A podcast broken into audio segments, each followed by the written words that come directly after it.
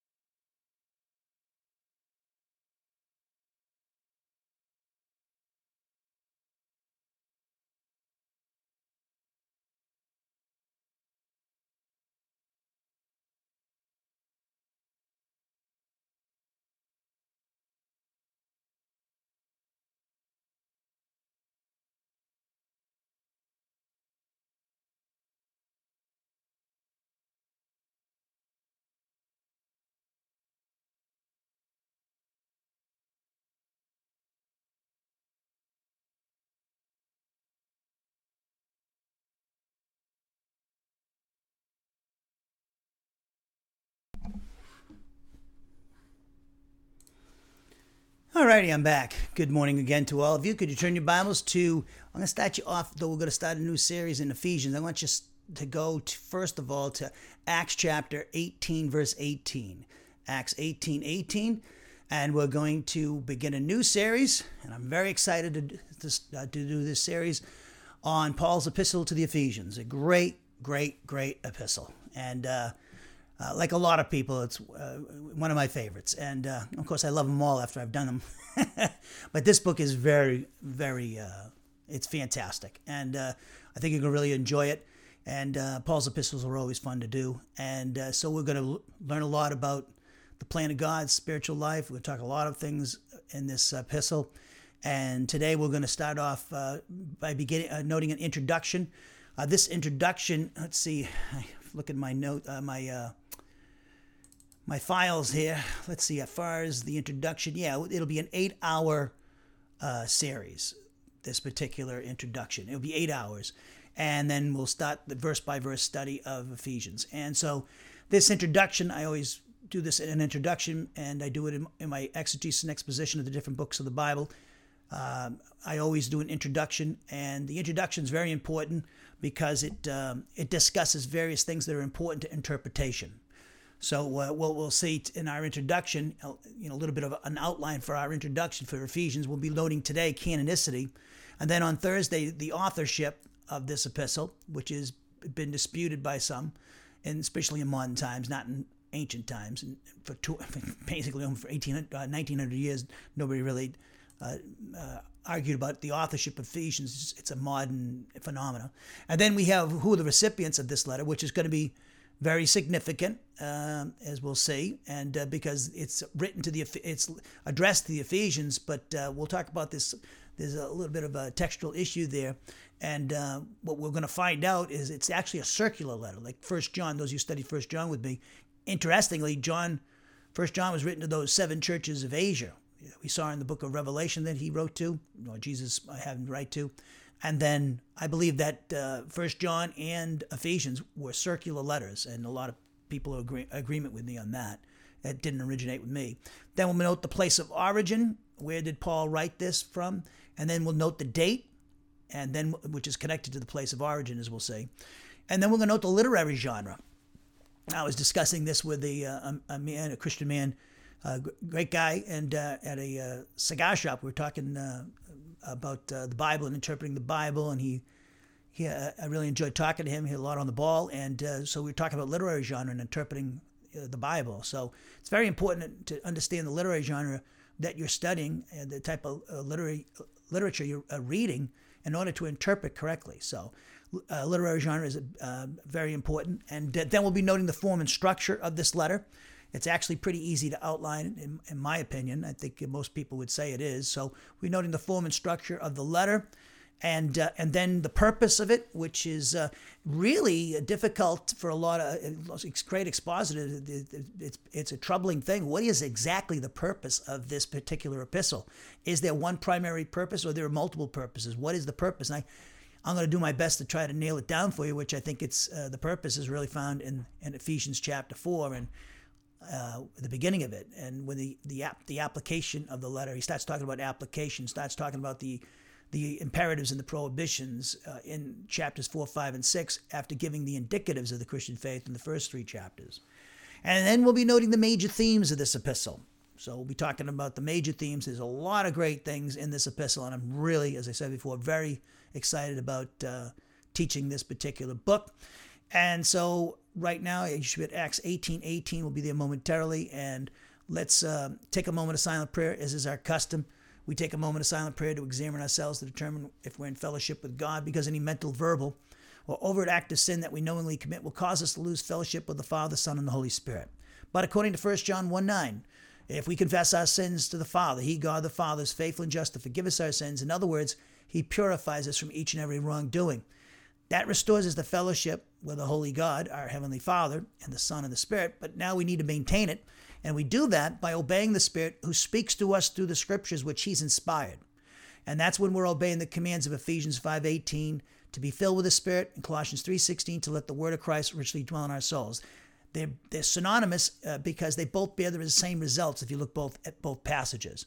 And that should be the case because the Spirit inspired the scriptures. So Paul's emphasis with the Ephesians is the Spirit's role in their fellowship with the Trinity.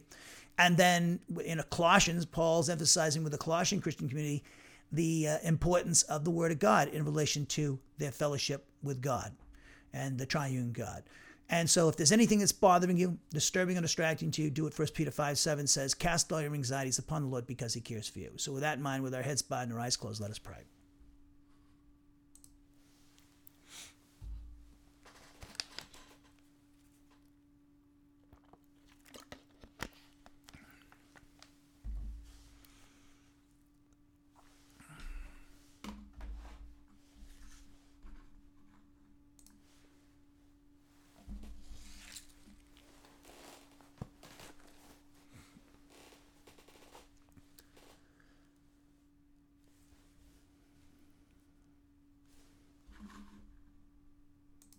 Heavenly Father, we thank you for this day that you've given to us so graciously, another day to study your almighty word.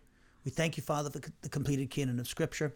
And we thank you for the great modern translations that we have. And we thank you for the men and women, that have uh, been involved in these translation committees for these great modern translations that we have. I thank you for that.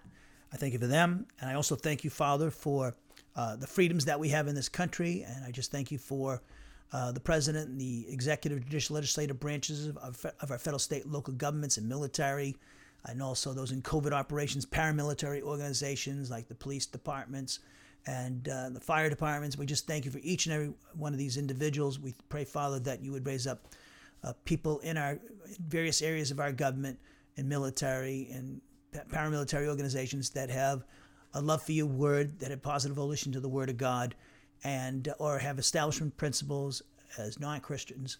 Um, I just thank you for them all, and I just pray, Father, you give our leaders again the wisdom and moral courage to lead this country. I also thank you for the great plan that you revealed to us in your word by the Spirit, Father. And I just thank you for electing and predestinating us to the to be conformed to the image of your Son. We thank you for the great sacrifice of your uh, sacrificing your Son at the cross of Calvary uh, and his great sacrifice and suffering your wrath in our place so that we wouldn't suffer the wrath of God, your wrath in the lake of fire forever. We thank you for that great love that you demonstrated to us. We thank you, Father, for the crucifixion, death, burial, resurrection, and session of your Son at your right hand, which uh, provides us our so great salvation and delivers us from eternal condemnation, enslavement to sin and Satan and his cosmic system, personal sins, condemnation from the law, uh, physical and spiritual death. Thank you for these this great uh, deliverance that you provided for us through your Son, and we thank you for the Holy Spirit's work in our lives and through regeneration to resurrection. And we thank you for Him through the baptism of the Spirit, identifying us with your Son and His crucifixion, death, burial, resurrection, and session at your right hand, giving us the victory now positionally, and uh, and also of, in giving our our salvation and sanctification in a positional sense and also uh, in a perfective sense when we're in a resurrection body at the rapture of the church, and also an experiential sense when we appropriate by faith our union identification with your Son. And so, Father, we just pray that you would bless us in this study of the, of the book of Ephesians. I pray today that you would help me by the power of Spirit to communicate uh, the subject of the canonicity of Ephesians with accuracy and clarity, reverence, respect, and power, so I can minister to your people and uh, help them to understand this book I pray that you would work mightily and powerfully through your people and help them to understand this discussion of the canonicity of Ephesians and this introduction before we begin the verse by verse study of the book. I pray you help them through the Spirit to understand and learn and apply and concentrate and, and break down any barriers that sin and Satan might put up that would hinder that from happening. I also pray for the technology and thank you for the technology and the people taking advantage of it. I pray that we have no problems with the recordings, the video, and the audio and uploading these things to our various websites, podcasts, the media platforms that you've given to us. And uh, I just pray, Father, that thank you, Father, again for the technology and protect it from the evil one and use it mightily, Father. So, Father, we pray for this service in our great God and Savior Jesus Christ's name, your Son, the King of Kings, the Lord of Lords. Amen. If you haven't turned there already, please go to Acts chapter 18, verse 18. And uh, as I said before, we're noting an introduction to this letter before we do the verse by verse uh, exegesis and exposition of the book. And as I said before, the opening prayer and the introduction, uh, we'll be noting, uh, first of all, this little uh, outline that I put together. Uh, first of all, we'll be look, doing the canonicity of the letter today. Then we'll be doing the authorship. This will be followed by the uh, noting who the recipients of this letter are. And then we'll be noting the place of origin. Where did Paul write this from? We'll note the date. When did he write this? and also the literary genre. What type of literature are we studying with Ephesians? We'll be noting the form and structure of this epistle, and then we'll be noting the purpose of this letter and uh, in, in, in, our, in this introduction. And then lastly, we, uh, we're looking at the major themes of this epistle. And also, I, I also think in my, uh, yeah, we'll be noting um, the grace and peace that's uh, introduction that's in, in this letter as well. And uh, it's significant and uh, the significance of it. So uh, that's what we're going to be doing the introduction. I, I, I do this because it's so that we can interpret it correctly. So all the things I'm going to be noting in this introduction are definitely directed toward a, a proper interpretation of the letter. I, I, do an introduction with all my uh, studies, and any book I've studied in the Bible, I always do an introduction, whether it's when I'm writing on it or um, you know teaching on it in a face-to-face manner or online. So that's very important because we want to. If we, we can't, people talk about application. They want to talk about application all the time, especially in America. Uh, but they're not, and, and, I know why that is because a lot of times it's all about me. We have a, we're a very narcissistic culture, especially in the church now, with the apostasy in the church. When I say by narcissistic, we're all narcissists in the sense because we're all sinners by nature and practice, and sinners are nat- by nature and practice are all narcissistic, and all everything else that you want to, you know, whatever psychological term you want to coin it, God calls it being enslaved to sin and Satan. And so uh, when the church rejects the word of God, uh, then they're living in their flesh, not in what the, according to what the Spirit is teaching. Uh, and God will discipline believers that do that on a habitual basis. But we see that uh, we need to, uh, you know, a lot of we talk about application, but a lot of times that's because people in the church, it's all about them. They, instead, instead of learning about God, they want to know help me how. And it's nothing wrong with wanting to learn how to help uh, deal with your problems, but it all starts first of all, who is God? What is God? What does He do? What has He done for us in the past? What is He doing for us now in the future? It's not always all about us. In fact, most of the time, it should be about God and others. So we see that uh, the we get to we can't apply the Word of God until we properly interpret the text, and that's what the introduction is going to help us do: interpret the text. So now we can get to application. How does this apply to us here in the 21st century in America? and uh, in the church. So uh, I, I, got, you know, we talk about the book of Acts. If you look at my notes here, we'll be there in a second because we're going to note the uh, the third missionary journey of Paul, which resulted in him returning to Ephesus. He was there in his second missionary journey, but he didn't stay there. But uh, he did return in his third missionary journey to Ephesus. So during his second missionary journey, the Apostle Paul, uh, which that third missionary journey was between 49 and 52 AD approximately, and during that second missionary journey, he stopped at Ephesus. Now, he was urged to stay by the Ephesians, but declined. Aquila and uh, Priscilla, as well as Timothy, continued the work of the Lord in Ephesus according to Acts 18 18 through 21, while Paul uh, himself sailed to Antioch. However, Paul did return to Ephesus during his third missionary journey and stayed there for three years, according to a comparison of Acts 19 and Acts chapter 20, verse 31. And from there, Paul went to Jerusalem where he met many Jewish, uh, Jews zealous for the law, and they attempted to kill him because they erroneously assumed that he brought Trophimus, an Ephesian Gentile, into the inner temple courts. That's recorded for us in, in Acts 21, and specifically Acts 21 29. However, as we can see from that account in Acts, the, the Romans intervened and thus spared Paul's life from the mob. However, as a result, he was imprisoned in Caesarea for two years. That's according to Acts 21 15 to Acts 26:32, and eventually uh, he was sent to Rome as a result of appealing his case to Caesar, which he had the right to do because he was a Roman citizen.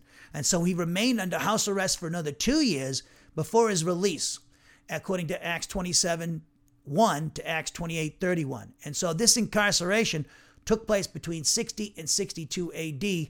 And this period is uh, Paul's life is identified by expositors and scholars as his first Roman imprisonment. So let's look at uh, Acts chapter 20. Excuse me, Acts chapter 18. Look at verse 18. I'm reading from the Net Bible. Paul, after staying many more days in Corinth, said farewell to the brothers and sailed away to Syria, accompanied by Priscilla and Aquila. And uh, he had his hair cut off at uh, Cenchrea because he had made a vow. And when they reached Ephesus, Paul left Priscilla and Aquila behind there, but he himself went into the synagogue and addressed the Jews. When they asked him to stay longer, he would not consent. But he said farewell to them and added, I will come back to you again if God wills. Then he set sail from Ephesus. And when he arrived at Caesarea, he went up and greeted the church at Jerusalem and then went down to Antioch. And after he spent some time there, Paul left and went through the region of Galatia and Phrygia and strengthening all the disciples. And so uh, now he goes on to say, and it's um, goes on to say in uh, um, verses 24 and through 28 is the account of uh, Apollos and uh, and uh, and in his uh, in his uh, encounter with Priscilla and Aquila. But I want to skip over that because it's not related to my Paul's third missionary journey. So let's look at Acts 19 verse 1 now. So it says while Apollos was in Corinth, Paul went through the inland regions and came to Ephesus, and he found some disciples there. So he had set off from Antioch, Paul did. He left from Antioch, as we saw, and then he went back to Ephesus. And I'll show you on the map his route. So, verse 19, chapter 19, verse 1 While Apollos was in Corinth, Paul went through the inland regions and came to Ephesus, and he found some, some disciples there. And he said to them, Did you receive the Holy Spirit when you believed? And they replied, No, we have not even heard that there is a Holy Spirit. So Paul said, And to what then were you baptized? Into John's baptism, they replied. And Paul said, John baptized with a baptism of repentance, telling the people to believe in the one who was to come after him, that is, in Jesus. When they heard this, they were baptized in the name of the Lord Jesus. And when Paul placed his hands on them, the Holy Spirit came upon them, and they began to speak in tongues and to prophesy. And now there were about 12 men in all. So Paul entered the synagogue and spoke out fearlessly for three months. He always did this, went to the Jew first in the synagogues and then to the Gentiles. So Paul entered the synagogue, verse 8, and spoke out fearlessly for three months, addressing and convincing them about the kingdom of God. But when some were stubborn and refused to believe, reviling the way, that means Christianity, before the congregation, he, the Jewish congregation, he left them and took the disciples with him, addressing them every day in the lecture hall of Tyrannus. This went on for two years, so that all who lived in the province of Asia, which is now Turkey, both Jews and Greeks heard the word of the Lord. So there he is, went to both Jew and Gentile. Then it says in verse 11 God was performing extraordinary miracles by, by Paul's hands. This is in Ephesus. So that when even handkerchiefs or aprons that had touched his body were brought to the sick, their diseases left them and the evil spirits went out of them. But some itinerant Jewish exorcists tried to invoke the name of the Lord Jesus over those who were possessed by evil spirits, saying, I sternly warn you by Jesus, whom Paul preaches. Now, seven sons of a man named Sceva, a Jewish high priest, were doing this. But the evil spirit replied to them, I know about Jesus, and I'm acquainted with Paul, but who are you? And then the man who was possessed by the evil spirit jumped on them and beat them all into submission. And he prevailed against them so that they fled from that house naked and wounded. And this became known to all who lived in Ephesus, both Jews and Greeks. Fear came over them all, and the name of the Lord Jesus was praised. And many of those who had believed came forward, confessing and making their deeds known. Large numbers of those who practiced magic and collected their books and burned them in the presence of everyone. And when the value of the books was added up, it was found to total 50,000 silver coins. In this way, the word of the Lord continued to grow in power and to prevail. Now, after all these things had taken place, Paul resolved to go to Jerusalem, passing through Macedonia and Achaia, and he said, After I've been there, I must also see Rome. So after sending two of his assistants, Timothy and Erastus, to Macedonia, he himself stayed on for a while in the province of Asia. At that time, a great disturbance took place concerning the way, for a man named Demetrius, a silversmith, who made silver shrines of Artemis, brought a great deal of business to the craftsmen. And he gathered these together, along with the workmen in similar trades, and said, Men, you know that our prosperity comes from this business. And you see and hear that this Paul has persuaded to turn away a large crowd, not only in Ephesus, but in practically all of the province of Asia, by saying that gods made by hands are not gods at all. And there is danger, not only that this business of ours will come in disrepute, but also that the temple of the great goddess Artemis will be regarded as nothing, and she, she whom all the province of Asia and the world worship, will suffer the loss of her greatness. When they heard this, they became enraged and began to shout, Great is Artemis of the Ephesians! And the city was filled with the uproar, and the crowd rushed to the theater together, dragging with them Gaius and Aristarchus, the Macedonians, who were Paul's traveling companions. But when Paul went to enter the public assembly, the disciples would not let him. Even some of the provincial authorities, who were his friends, sent a message to him urging him not to venture into the theater. So then, some were shouting one thing, one, some another, for the assembly was in confusion and most of them did not know why they had met together. Some of the crowd concluded it was about Alexander because the Jews had pushed him to the front. Alexander, gesturing with his hand, was wanting to make a defense before the public assembly. But when they recognized that he was a Jew, they all shouted in unison, Great is Artemis of the Ephesians, for about two hours. After the city secretary quieted the crowd, he said, Men of Ephesus, what person is there who does not know that the city of the Ephesians is the keeper of the temple of the great of Artemis and of her image that fell from heaven? So, because these facts are indisputable, you must keep quiet and do nothing, anything, do not do anything reckless. For you have brought these men here, who are neither temple robbers nor blasphemers of our goddess. If then Demetrius and the craftsmen who are with him have a complaint against someone, the courts are open, and their proconsuls let them bring charges against one another there. But if you want anything in addition, it will have to be settled in a legal assembly. For we are in danger of being charged with rioting today, since there is no cause we can give to explain this disorderly gathering. And after this, he, he said this, he dismissed the assembly. And chapter 20, verse 1, after the sermons had ended, Paul sent for his disciples, and after encouraging and saying farewell, he left to go to Macedonia. So, what a great stay he had in Ephesus, huh? great. The word of God was uh, prospering there, and but with it came persecution uh, Satan, the kingdom, uh, uh, in his kingdom, uh, waged an attack against the Christian community uh, through the non-Christian community. As we can see, Paul was taking money out of the pockets of those who were making gods and uh, you know images to be worshipped, and so because of the financial issue there, they attacked Paul and those connected to him, and so we see that Paul had a very productive stay in Ephesus and so this was the place that Paul uh, was uh, he was writing to the Ephesians, but also, as we'll see, he was not only writing to the Ephesians with this letter, which is entitled Paul's letter to the Ephesians. He's not only writing to the Ephesians, as we'll see in this introduction, but he's actually writing to every all the Christian communities throughout the Roman province of Asia. So let's take a look at the map, uh, a map of uh, Paul's journey here, and uh, so uh, this is a, a picture from uh, I get from uh, Logos. Let me just uh, hold on one sec here. Give you a full screen view. All right. So we have here a, a, a uh, map of the war of the Mediterranean world, and during Paul's third missionary journey, and so we can see here that if you look over here, this is where the bottom right hand corner uh, is what we have is Ephesus, uh, excuse me, Antioch, right here, right in the bottom right hand corner of the map. So Paul, if you see this red line, this is marking his route. So he goes from Antioch through Tar- to Tarsus, where he was actually born and raised, then to Derbe, then he went on, moved on to Lystra and Iconium, then he went up to Antioch in Pisidia, and from there he goes to Laodicea, and from there he hops over to Ephesus. So right here, is Ephesus, and that's where he was. And so uh, the Apostle Paul, that was his his base of operations, really, uh, for uh, during his third missionary journey. In fact, Ephesus was a base of operations for the Christian community for a long time. Once Paul had passed away and was uh, killed by the Romans, uh, we also see that John came in later in life, and he wrote First John, Second, Third John, Revelation, the Gospel of John the last decade of his life, all those works.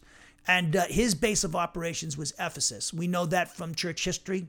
And uh, so he was, uh, he basically, um, uh, Ephesus, he, he, he, had his home base in Ephesus like Paul. And, uh, you know, from Ephesus, Paul would send out his guys like Timothy or uh, Epaphras, like to Colossae, which was right near Laodicea, if, if, if you look on the map. So you had uh, Paul never met the Colossians and uh, Colossian Christian community, but he knew uh, you know Epaphras, their pastor. So right here's Colossae. So he sends from Ephesus.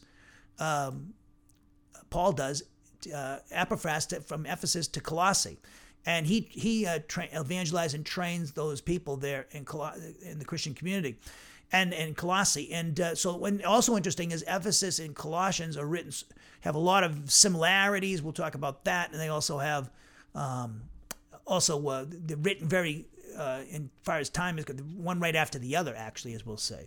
In fact, Philemon was in, involved that too, a book we did in the past.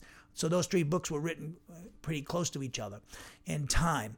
So that's this is where Paul, right here, Ephesus. That's where he was, right off the Aegean Sea, and uh, so he, this is where this particular um, uh, this particular city was the home base of operations for the Apostle Paul. So uh, now I want you to go over to uh, Ephesians chapter one, verse one. So again, to review what we noted a few moments ago. During his second missionary journey, which took place between 49 and 52 AD, Paul stopped at Ephesus. Now, he was urged to stay by the Ephesians, but declined, as we just read. Aquila and Priscilla, as well as Timothy, continued the work of the Lord in Ephesus according to Acts 18 18 through 21, while Paul was going to sail to Antioch. We read that as well. However, Paul returned to Ephesus, as we pointed out, during his third missionary journey and stayed there for three years, as we read in Acts 19 and uh, Acts 20, 31 uh, comparison with that chapter means that Paul indicates that Paul was there for three years in Ephesus. So from there, he went, as we pointed out, to Jerusalem, where many Jews, Jews zealous for the law attempted to kill him because they erroneously assumed that he brought Trophimus, an Ephesian Gentile, into the inner temple courts, Acts 21, 29. However, the Romans intervened and spared Paul's life from the mob. However, as a result, he was then imprisoned in Caesarea unjustly for two years, according to Acts 21 15 to Acts 26 32. And eventually, he was sent to Rome as a result of appealing his case to Caesar, which he had the right to do because he was a Roman citizen, which was very handy for him as he traveled around the, the Mediterranean regions of the world pro- proclaiming the gospel. Uh, that Roman citizenship protected him, as we can see from the book of Acts, Acts 16 and Philippians. Uh, it, it, it, protected him from the civil authorities. And then also we see that Paul remained under house arrest for another two years before his release. That's according to Acts 27 and 28. And this incarceration took place between approximately 60 and 62 AD. Now, this period of Paul's life is identi- identified by expositors and scholars as his first Roman imprisonment, during which uh, time he wrote the epistle to the Ephesians. And this is indicated by three references in his epistle to his imprisonment. Ephesians 3 1 mentions it, Ephesians 4 1, and lastly, Ephesians 6 20. Now, throughout the church's history, Ephesians, along with Colossians, Philippians, and Philemon, have been identified as Paul's prison epistles. I've done uh, Colossians, Philemon, I've done, I've st- worked all the way through the book Philippians. I haven't taught it all the way through. That's a book I'm going to be uh, th- uh, teaching in, in the future as well. I've done Colossians, done Philemon. So uh, Philippians is another book I want to do in the future. I never finished it when I was at Prairie View, um, and uh, and but I did I did I, have actually done the exegesis and exposition in the original languages for that book a long time ago, and uh, and so like Colossians and Philemon, Tychicus delivered this epistle to the Ephesians, which is indicated by the contents of Ephesians six twenty one. Now, as we will note, although it was addressed to the Ephesians, this epistle appears to be a circular letter in the sense that it was intended to be read by not only the Christian community in Ephesus, but also it was to be read by the many house churches throughout the Roman province of Asia, which is now called Turkey. So if you look at Ephesians 1 1, it says, From Paul, an apostle of Christ Jesus by the will of God, to the saints in Ephesus, the faithful in Christ Jesus, grace and peace to you from God our Father and the Lord Jesus Christ. Now, the, the Net Bible has an interesting, has a note uh, in the uh, uh, with regards a long note on this uh, particular uh, where it says in Ephesus. And the note they have, and I'm not going to read the whole thing, but I just want to point out something briefly, and we'll talk about this in detail when we get to it. The earliest, the most important manuscripts omit in Ephesus. Uh, P46 does, um, and so these and they list different manuscripts that uh, uh, that um, that we have, the best manuscripts we have. And so they, there are many important early manuscripts that omit this prepositional phrase. So they say the earliest, the most important manuscripts omit in Ephesus, yet the opening line of the epistle makes little sense without the phrase. And, uh, and then they go on to say, uh, it makes little sense without the phrase to the saints who are and are faithful, or perhaps to the saints who are also faithful, though with this sense, the uh, ousin, the verb there, is redundant and the kai is treated somewhat unnaturally. Then they say also this what is interesting is Marcion's canon list, which speaks of the letter to the Laodiceans among Paul's authentic epistles. This coupled with some internal evidence that the writer did not know his audience personally. And suggest that the Ephesians was an encyclical letter, a circular letter intended for more than one audience. And I, I, that's as far as I want to go. With that, we'll talk about that when we get to it uh, in this introduction. So that is, you know, and then so there's no personal. You would since he was in Ephesus for three years. What he's they're saying, since he was in Ephesus for three years, Paul, you would think that when he wrote this letter that there'd be some personal you know, hey, how you do? Like he, you know, like he did in Romans, you know, say, give my regards to so and so, and he does that in his epistle. And you know, uh, you look at Philippians, but he does, or First Corinthians, he doesn't do that. You would think he would because he knew the people there at Ephesus. So why didn't he make any? Why didn't he give any personal, you know, regards to people? Why didn't he give a, a shout out to somebody that he knew there? That's very significant. That would, in, in the fact that this in Ephesus doesn't appear uh, in all the, in the manuscript tradition and all the in the different manuscripts uh, that we have, uh, a lot of them don't have it, and which is uh, put these two things together. And there are other issues too. Uh, it, it, it, looks like it was a circular letter. I, am not saying it didn't go to Ephesus. Probably went to Ephesus first, actually, and then, uh, as we'll see, and then from there, it would sent. It was made copies of and sent out, and then, you know, Paul left a, a blank there to fill in. You know, to in, in to Ephesus, to the Ephesians, or in Ephesus, or in Colossae, or wherever he wanted this letter to go in Philadelphia. Uh, the, so he left the space for that to be. I, I don't know. I don't. We're, we're really not sure about that, but it does look like a circular letter, as we'll see, and I'll present all the evidence for that. And uh, most scholars, uh, you know, I, that I know of, are, are leaning lean that way, because of the lack of personal greetings in the letter. So uh, we see here that uh, although it was addressed to the Ephesians, this epistle appears to be a circular letter or a cyclical letter, as the Net Bible uh, uses the term in the sense that it was intended to be read by not only the Christian community in Ephesus, but also was to be read by the many house churches throughout the Roman province of Asia, which is now called Turkey. Now, many years later, after the death of Paul, the Apostle John's first epistle, as I pointed out to you earlier, was intended for these same churches, and thus a circular letter. It was a circular letter as well as as like uh, Ephesians. So, uh, if you look at the map again, uh, let me get my pen out here. You look at the map again you know, you read the book of Revelation, in Revelation 2 and 3, you have the seven churches of Asia. So you have Smyrna, you have Ephesus, you have Laodicea, you have Philadelphia. What is that? Four. Thyatira, Sardis. Okay.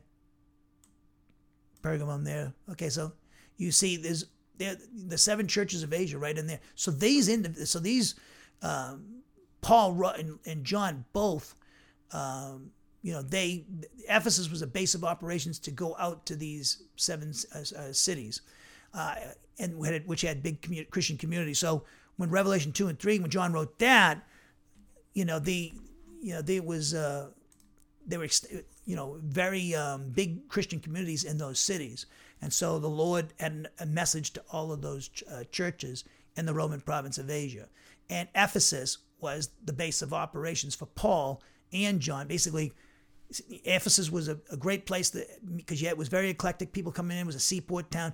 You had all these people coming in, and that was great.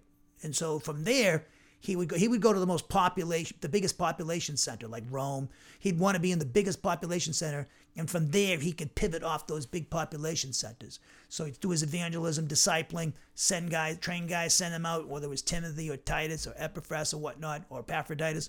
He, that's how he would work it. And very smart the way he did it.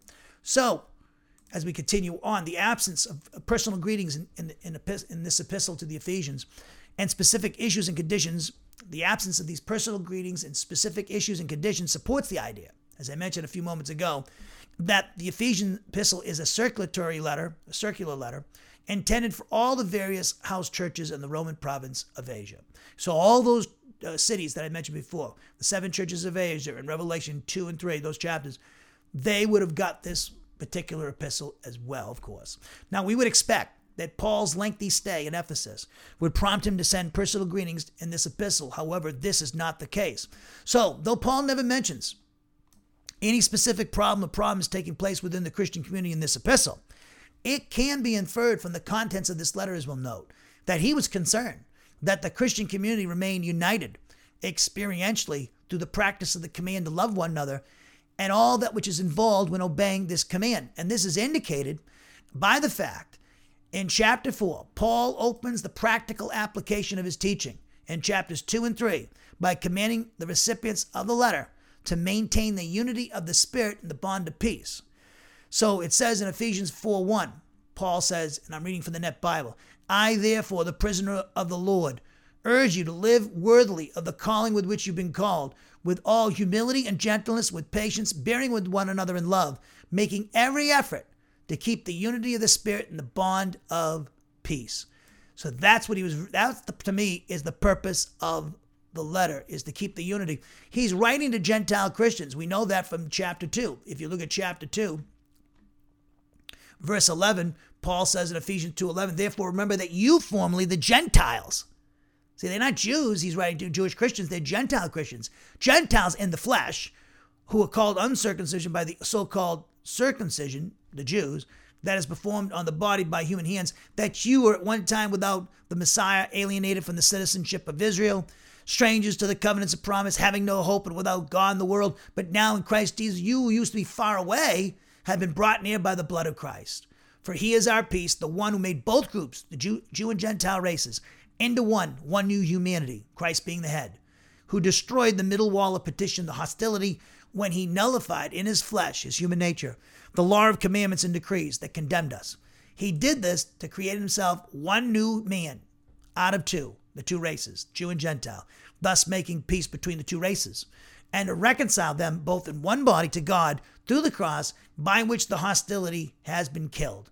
And so then he says, And he came and preached peace to you who were far off and peace to those who were near, so that through him, Christ, we both have access, Jew and Gentile believers, in one spirit to the Father. So then, you're no longer foreigners and non citizens, but you are fellow citizens with the saints and members of God's household, the Jewish Christians. He said, you, You're part of that Jewish uh, remnant that's believed in Jesus. Because you, and together they compose the church.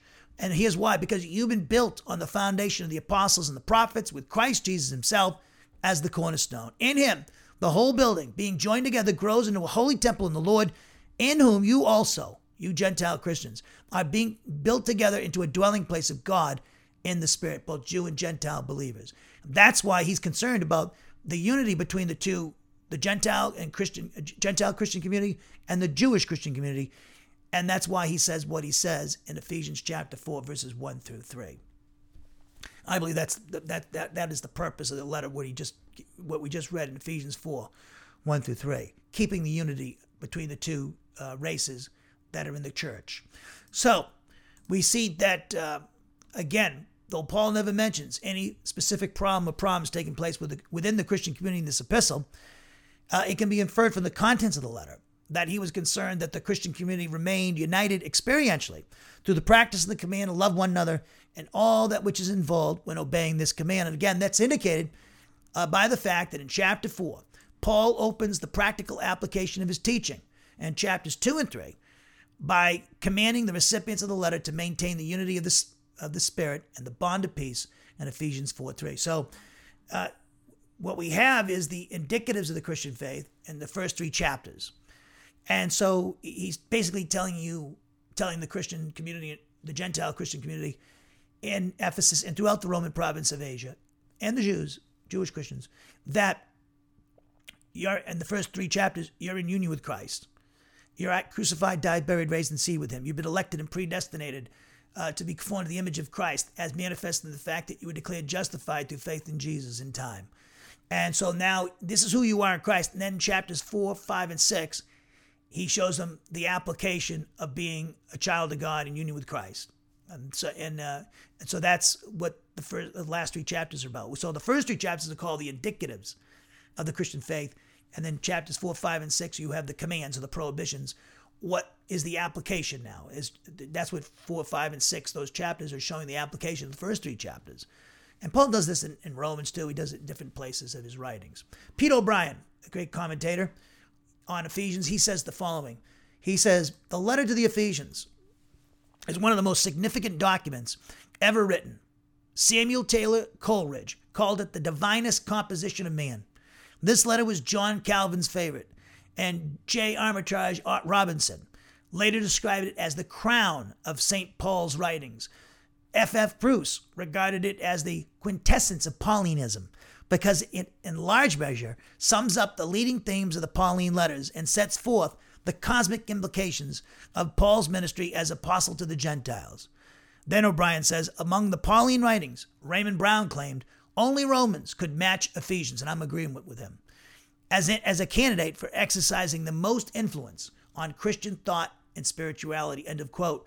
Uh, Grant Osborne, a, tra- a commentator and uh, excellent exegete, uh, he says the following about Ephesians. He says, Ephesians, as one of the most difficult books in the New Testament, the material dealing with the mystery of the gospel, the exalted nature of Christ, the apocalyptic events of the last days, and the spiritual warfare against the powers of darkness boggles the mind. The sentences are complex, the background elusive to uncover, and the theological issues discussed as deep as any in Scripture. End of quote. And then Harold Hoehner, the great Harold Hoehner, great commentator, he has a great commentator on Ephesians, and uh, he's got several commentaries on it. It's got interesting. And he's got it. He does other stuff. He's done other stuff. He passed away not too long ago, but uh, great commentator. He does. I love because he's very exhaustive, and that's the kind of guy I like. He goes. He leaves no, or he tries not to leave any un, uh, stone unturned. And so he says the following about the Ephesian letter. He says the letter of the Ephesians has long been a favorite among Christians over the centuries. It contains the leading themes of Pauline literature, and it expresses Paul's motive for his ministry as an apostle to the Gentiles. The ideas in Ephesians represent the crown of Paulinism, or the quintessence of Paulinism, Paulinism, as Bruce said, and uh, and uh, Brown O'Brien quoted. Then Hoehner says the book of Ephesians, presenting an exalted view of the church and its relationship to the exalted Christ, contributed richly to the first century believers' understanding of eternal truths. Its message is just as rich and relevant to today's church. And this is the letter we're going to be studying. We'll probably be in this letter for a couple, uh, I would think, for a couple of years. Um, I'm, I'm, guessing. Um, couldn't tell you. Um, so uh, we'll be in it for a while, probably a couple of years. And uh, it's six chapters long, and I'm not going to rush through this book.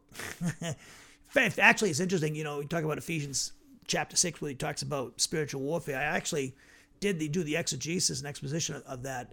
Ephesians 6, 10 through 18, I think I did. I think I did most, I pretty much did that. So uh, I'll be going over it again. And uh, But anyways, that, so it's going to be a fun book to study. You know, all these guys are great commentators are, are telling you uh, about the influence of the book and and uh, and uh, how wonderful it is and how it's going to be a great blessing to us. So now I want to wrap up our uh, session today, our lesson today, by noting the canonicity of the Ephesian epistle. In other words, did the Christian community regard this epistle as inspired by God or not? And if so, how soon was it acknowledged as being inspired by God? Now, for, as most of you know, have been following me. I, am not only the pastor of Wenstrom Bible Ministries, and uh, but I'm also um, I'm, I'm, the pastor actually of uh, Doctrinal Bible Church here in Huntsville, Alabama, and we're at 1215 Russell Street Northeast uh, here in, in Huntsville, right off uh, Oakwood. So if you're in the area, come on down. We uh, we teach on Wednesday evenings at 6:30 p.m. and then Sunday mornings at 9:30. We usually get out by noon. I do two sessions with a break in between on Sunday. And uh, so on Wednesdays, we just finished off last week a series on canonicity. So uh, we've done it with, I did it with uh, with uh, Wenstrom Bible Ministries when I was in Iowa, in Marion, Iowa. We did that book.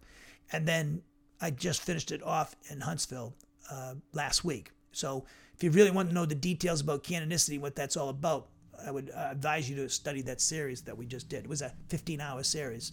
But the term canon, as we noted in that series, the term canon or canonicity in Christianity refers to a collection of many books acknowledged or recognized by the early church as inspired by God, and canonicity is actually determined by God. In other words, a book is not inspired because men determined or decreed that it was canonical.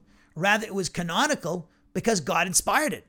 It was not the Jewish people who determined what should be in the Old Testament, and it was not the Christian community that determined which Christian literary works would be in the New Testament canon. Therefore, canon inspiration determines canonization. So whether the church or Israel recognized the book was inspired by God, it was inspired by God because God, if God the Holy Spirit inspired it, it's in the canon. So if the church in Israel, they just recognize through the Spirit the the the fact that these books were that we have in our New Testament and Old Testament today were inspired by God. That they were they were not just a human book; they were divine, and uh, God was there, the divine author, the Holy Spirit. So inspiration determines canonization, not Constantine or any church council. The church councils, in fact, Constantine just convened church councils, but he didn't decree anything what's going to be in and what's not. And of course, one of the criteria that the church used to determine if a book was canonical or not, inspired by God, was apostolicity. If it wasn't connected to an apostle, it didn't get in. Like, for instance, you hear in, in the media about the Gospel of Judas or the Gospel of Thomas or the Gospel of Peter. Those are what we call Gnostic documents. They were found in the Nag Hammadi. They're, they're in the Nag Hammadi library. They were found in Egypt, Nag Hammadi. And they were all Gnostic documents from the second century AD. And uh, they were never, the early church fathers, everybody, there's no evidence ever, any found ever any evidence that in the church uh, that they accepted these books as inspired by God. They're not mentioned, they were not used in the churches. And the, the reason why is they were not connected to an apostle. That's why the Gospel Thomas never got in. And outside the fact, it also has uh, false doctrine in it. Gospel of Peter, Gospel of Judas. They were never accepted by the early church. And F.C. Baur came up with a, a, a, theory which has been refuted many times over that the, the, the, church, the people who got their books in the New Testament uh, were that faction of Christianity that was the strongest. And the weakest, who had those Gnostic documents, they didn't get their books in because the stronger faction, who we call Orthodox today, uh, beat out the heterodox, who the Orthodox call today heterodox. so that's no evidence for that either. Baur just had a theory, and it, was no evidence for it in the early church fathers or in the New Testament. We don't see anything. We have the church fathers' writings, and they don't mention anything like this.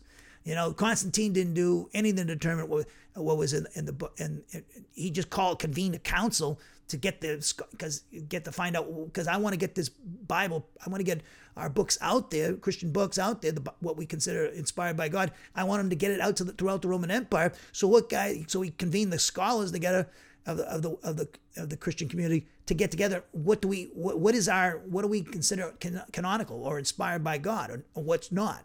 So what we? So that's why those councils came about. So um, so what we see here is that um, that the 20 like Athanasius in 367 his festal letter he has the 27 books that we have in our New Testament. He had back in the in 367 AD. In fact, the uh, the early a lot of the early uh, churches list some lists of them, and many of them are in our, what we have in our New Testament. Some books took a little longer to be ex- recognized throughout the Roman Empire. They didn't have modern communications and travel, so it took some time for some of the smaller books like Jude or Second and Third John, which were not as well known, to get uh, um, people familiar with them so that they recognize their divine inspiration. Revelation took a little while only because it was apocalyptic literature, much of it, and there was no other book of the New Testament like that. And but that that was eventually in. So Eusebius, when you get to Eusebius, the great historian, uh, in around the 400 AD area, he he comes out and says what are the what books that we consider inspired by God? the same 27 that we have today, and he mentions none any kind of kind of fight between two factions in Christianity to get one their books in, another get theirs out. There's no evidence for that at all. It's just it's just basically fables. It's just like it's it's not even it's not truth. It's fake news.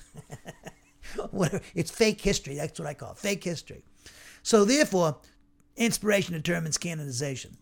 Canonicity, therefore, is determined authoritatively by God and this authority is simply recognized by his people. Keyword recognized. That's all we're doing. Now we have, of course, the church had the Spirit, which indwells each member of the church to give them discernment as to which books are inspired by God and which are not. Now, with regards to Ephesians, there's no record of the early church questioning the canonicity of Paul's epistle to the Ephesians. The disputes about the letter were only pertaining to its destination, since some claimed it was originally destined for Laodicea. Now, let me interject something. There, and it's it's a phenomena of modern times. Paul's writings, all of Paul's writings that we know that you found, and Hebrews, who the early church in their early list they bundled Hebrews with Paul's writings. Now, people say, oh, well, Hebrews is different, and it's a big debate for forever. I don't think it's really much of anything. I think really if the church who was closest to the apostles and their and their disciples, they would know, and they knew that Hebrews, it appears, by their list, when by bundling Hebrews with Paul's writings, they believed that Paul wrote Hebrews, and so Paul could write. And people say, "Oh, the the, the language is different." Well, he could have used an amanuensis, probably did, but he also could write any old way you want to write. I mean, look at his vocabulary in the book of Romans and Ephesians and Philippians, and I mean, I mean, he's just could write you whatever way, whoever I'm talking to, I can write to them. He was a brilliant writer, and so uh, so that for that those reasons, I believe that Hebrews was Paul's writings. But here's my point: what I what I really want to bring home to you. Paul's writings have never been the authorship of what we call Paul's writings today, and uh, have never been there's never been any doubt as to these books that we call Pauline or that the church called Pauline. There was no debate. They were Paul. Paul wrote these letters 13 letters, and then including Hebrews 14. It was until modern times, like in the 20th century and 21st century, that now, amazingly, in academia, in the church, they believe that Paul didn't write for a second Timothy and Titus. I had a conversation with that gentleman down there at the cigar shop the, uh, last night about this. And it's fascinating to me, but through 2,000 years, you never saw any kind of debate about um, uh, First, Second, and Timothy and Titus. In fact, Paul's got his name on it. And far as they, they believe it's pseudonymous, this letter, which means that somebody posing as Paul, that revered Paul, uh, uh, would actually uh, pen the letter, not Paul. That's baloney. There's no evidence for that. First, Paul's got his letter name on the letter, and the church rejected pseudonymous letters. In fact, Paul did. If you read the end of Second Thessalonians, you read Colossians at the end there, uh, he says, "This is my authenticating mark," and because he was concerned about forgeries, people forging his name. That's what the whole uh, Second uh, Thessalonians, with the day of the Lord, somebody came in and said that uh, he was Paul and wrote something to them that uh, the day of the Lord has already taken place. So he was. Re- they didn't accept that. The church, in fact, there's also evidence in the church and the church fathers that they they excommunicated a pastor who posed himself, who uh, took uh, uh, wrote and uh, uh, he uh, deceived the church into thinking that he was Paul. he wasn't doing it. He, he revered Paul, but he was still removed because they didn't accept pseudonymous writings in the church ever. So it's amazing to me. It just goes to show you, you could be a smart guy and still not get it. it's just like ridiculous. The church never accept. They all accepted the First and Second Timothy and Titus as being Paul's. It wasn't until modern times where, again, they have their theories, but it's not based upon the evidence. Let's stick, guys. Uh, those who are academics, let's stick to what the evidence, the texts say, the church fathers, the Bible itself, not what you think or what you you know you know your theories. Who cares about your theories? Who cares about my theories? It doesn't really matter. it's a waste of time, my theories. What evidence do you have for your view?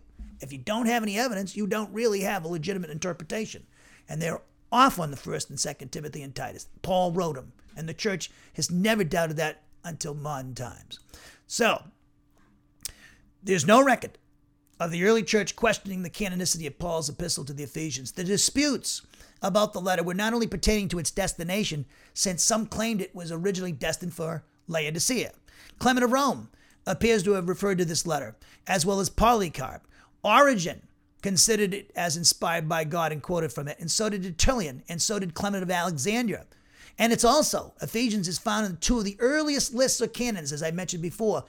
Uh, first, it appears in Marcion's uh, uh, canon, uh, which who identified it as the epistle to the Laodiceans. We'll talk about that in the introduction as well.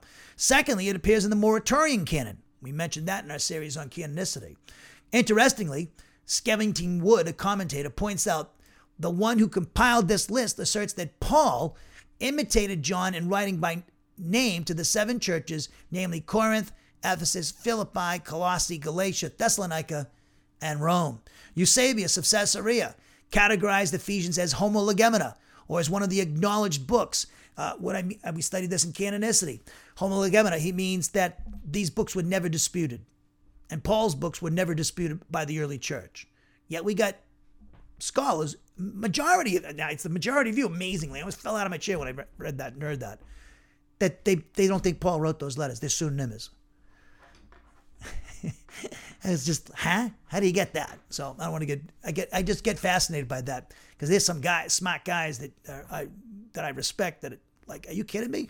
So it just goes to show you, uh, you could be a, you could be a, a knucklehead who doesn't have an IQ over room temperature, like myself, and get it right sometimes. so the acknowledged books, and then there was Antilegomena. Those were disputed books, but they finally got in. But uh, these books, Homolegomena, Ephesians was never disputed as being Paul's. That's what Homolegomena means. And that's what Ces- uh, uh, Eusebius of Caesarea, the great historian, said. Now, Athanasius, I mentioned him a few moments ago. He listed it, Ephesians, as one of the accepted books in the churches of the Roman Empire. So the canonicity of this book has never been doubted. The epistle to the Ephesians appears in P46, one of our earliest documents. Uh, it's a um, one of the earliest manuscripts, which is usually uh, dated by textual critics, is written approximately 200 AD. And so that epistle appears in that particular um, manuscript. And therefore, no serious doubts about the Ephesian letter's authenticity have come, come down to us from the church fathers. Well, uh, on Thursday at 11 a.m. Central Standard Time, Central Standard Time, we're going to be looking at the authorship of the epistle to the Ephesians, Paul. And we're going to talk about Paul a little bit in his life. And I think you'll enjoy it. And so thank you for joining me. I, I uh, again, this is just the beginning. And uh, this introduction, again, is uh, to help us interpret the book. We're bringing up very important issues with regards to this book, canonicity, literary genre, who were the recipients, who the place, where did, was it written, the date, the literary genre, the form and structure, the purpose of the letter. We're going to go through all that because it's very critical in interpreting this book correctly so we can get to an application. We can't get to application until we interpret it correctly. Know what the text says and then what does it say? And then, then we can talk about application. So all these things we're going to be studying in our introduction. So we just scratched the surface in this. Uh, it'll be an eight-hour introduction. Introduction. So we just finished off the first hour before we go uh, do our verse by verse study of this fantastic book. So I hope you enjoyed the lesson. We'll pick this up again, as I said before, at 11 a.m. Central Standard Time uh, as we continue our study of the book of Ephesians. Heavenly Father, we thank you for this time to study your word. We pray this lesson will be a great blessing to the body of Christ, being uh, build up and edified the members of the body of Christ who are listening in live or through the recordings. In our Lord and Savior Jesus Christ's name we pray. Amen.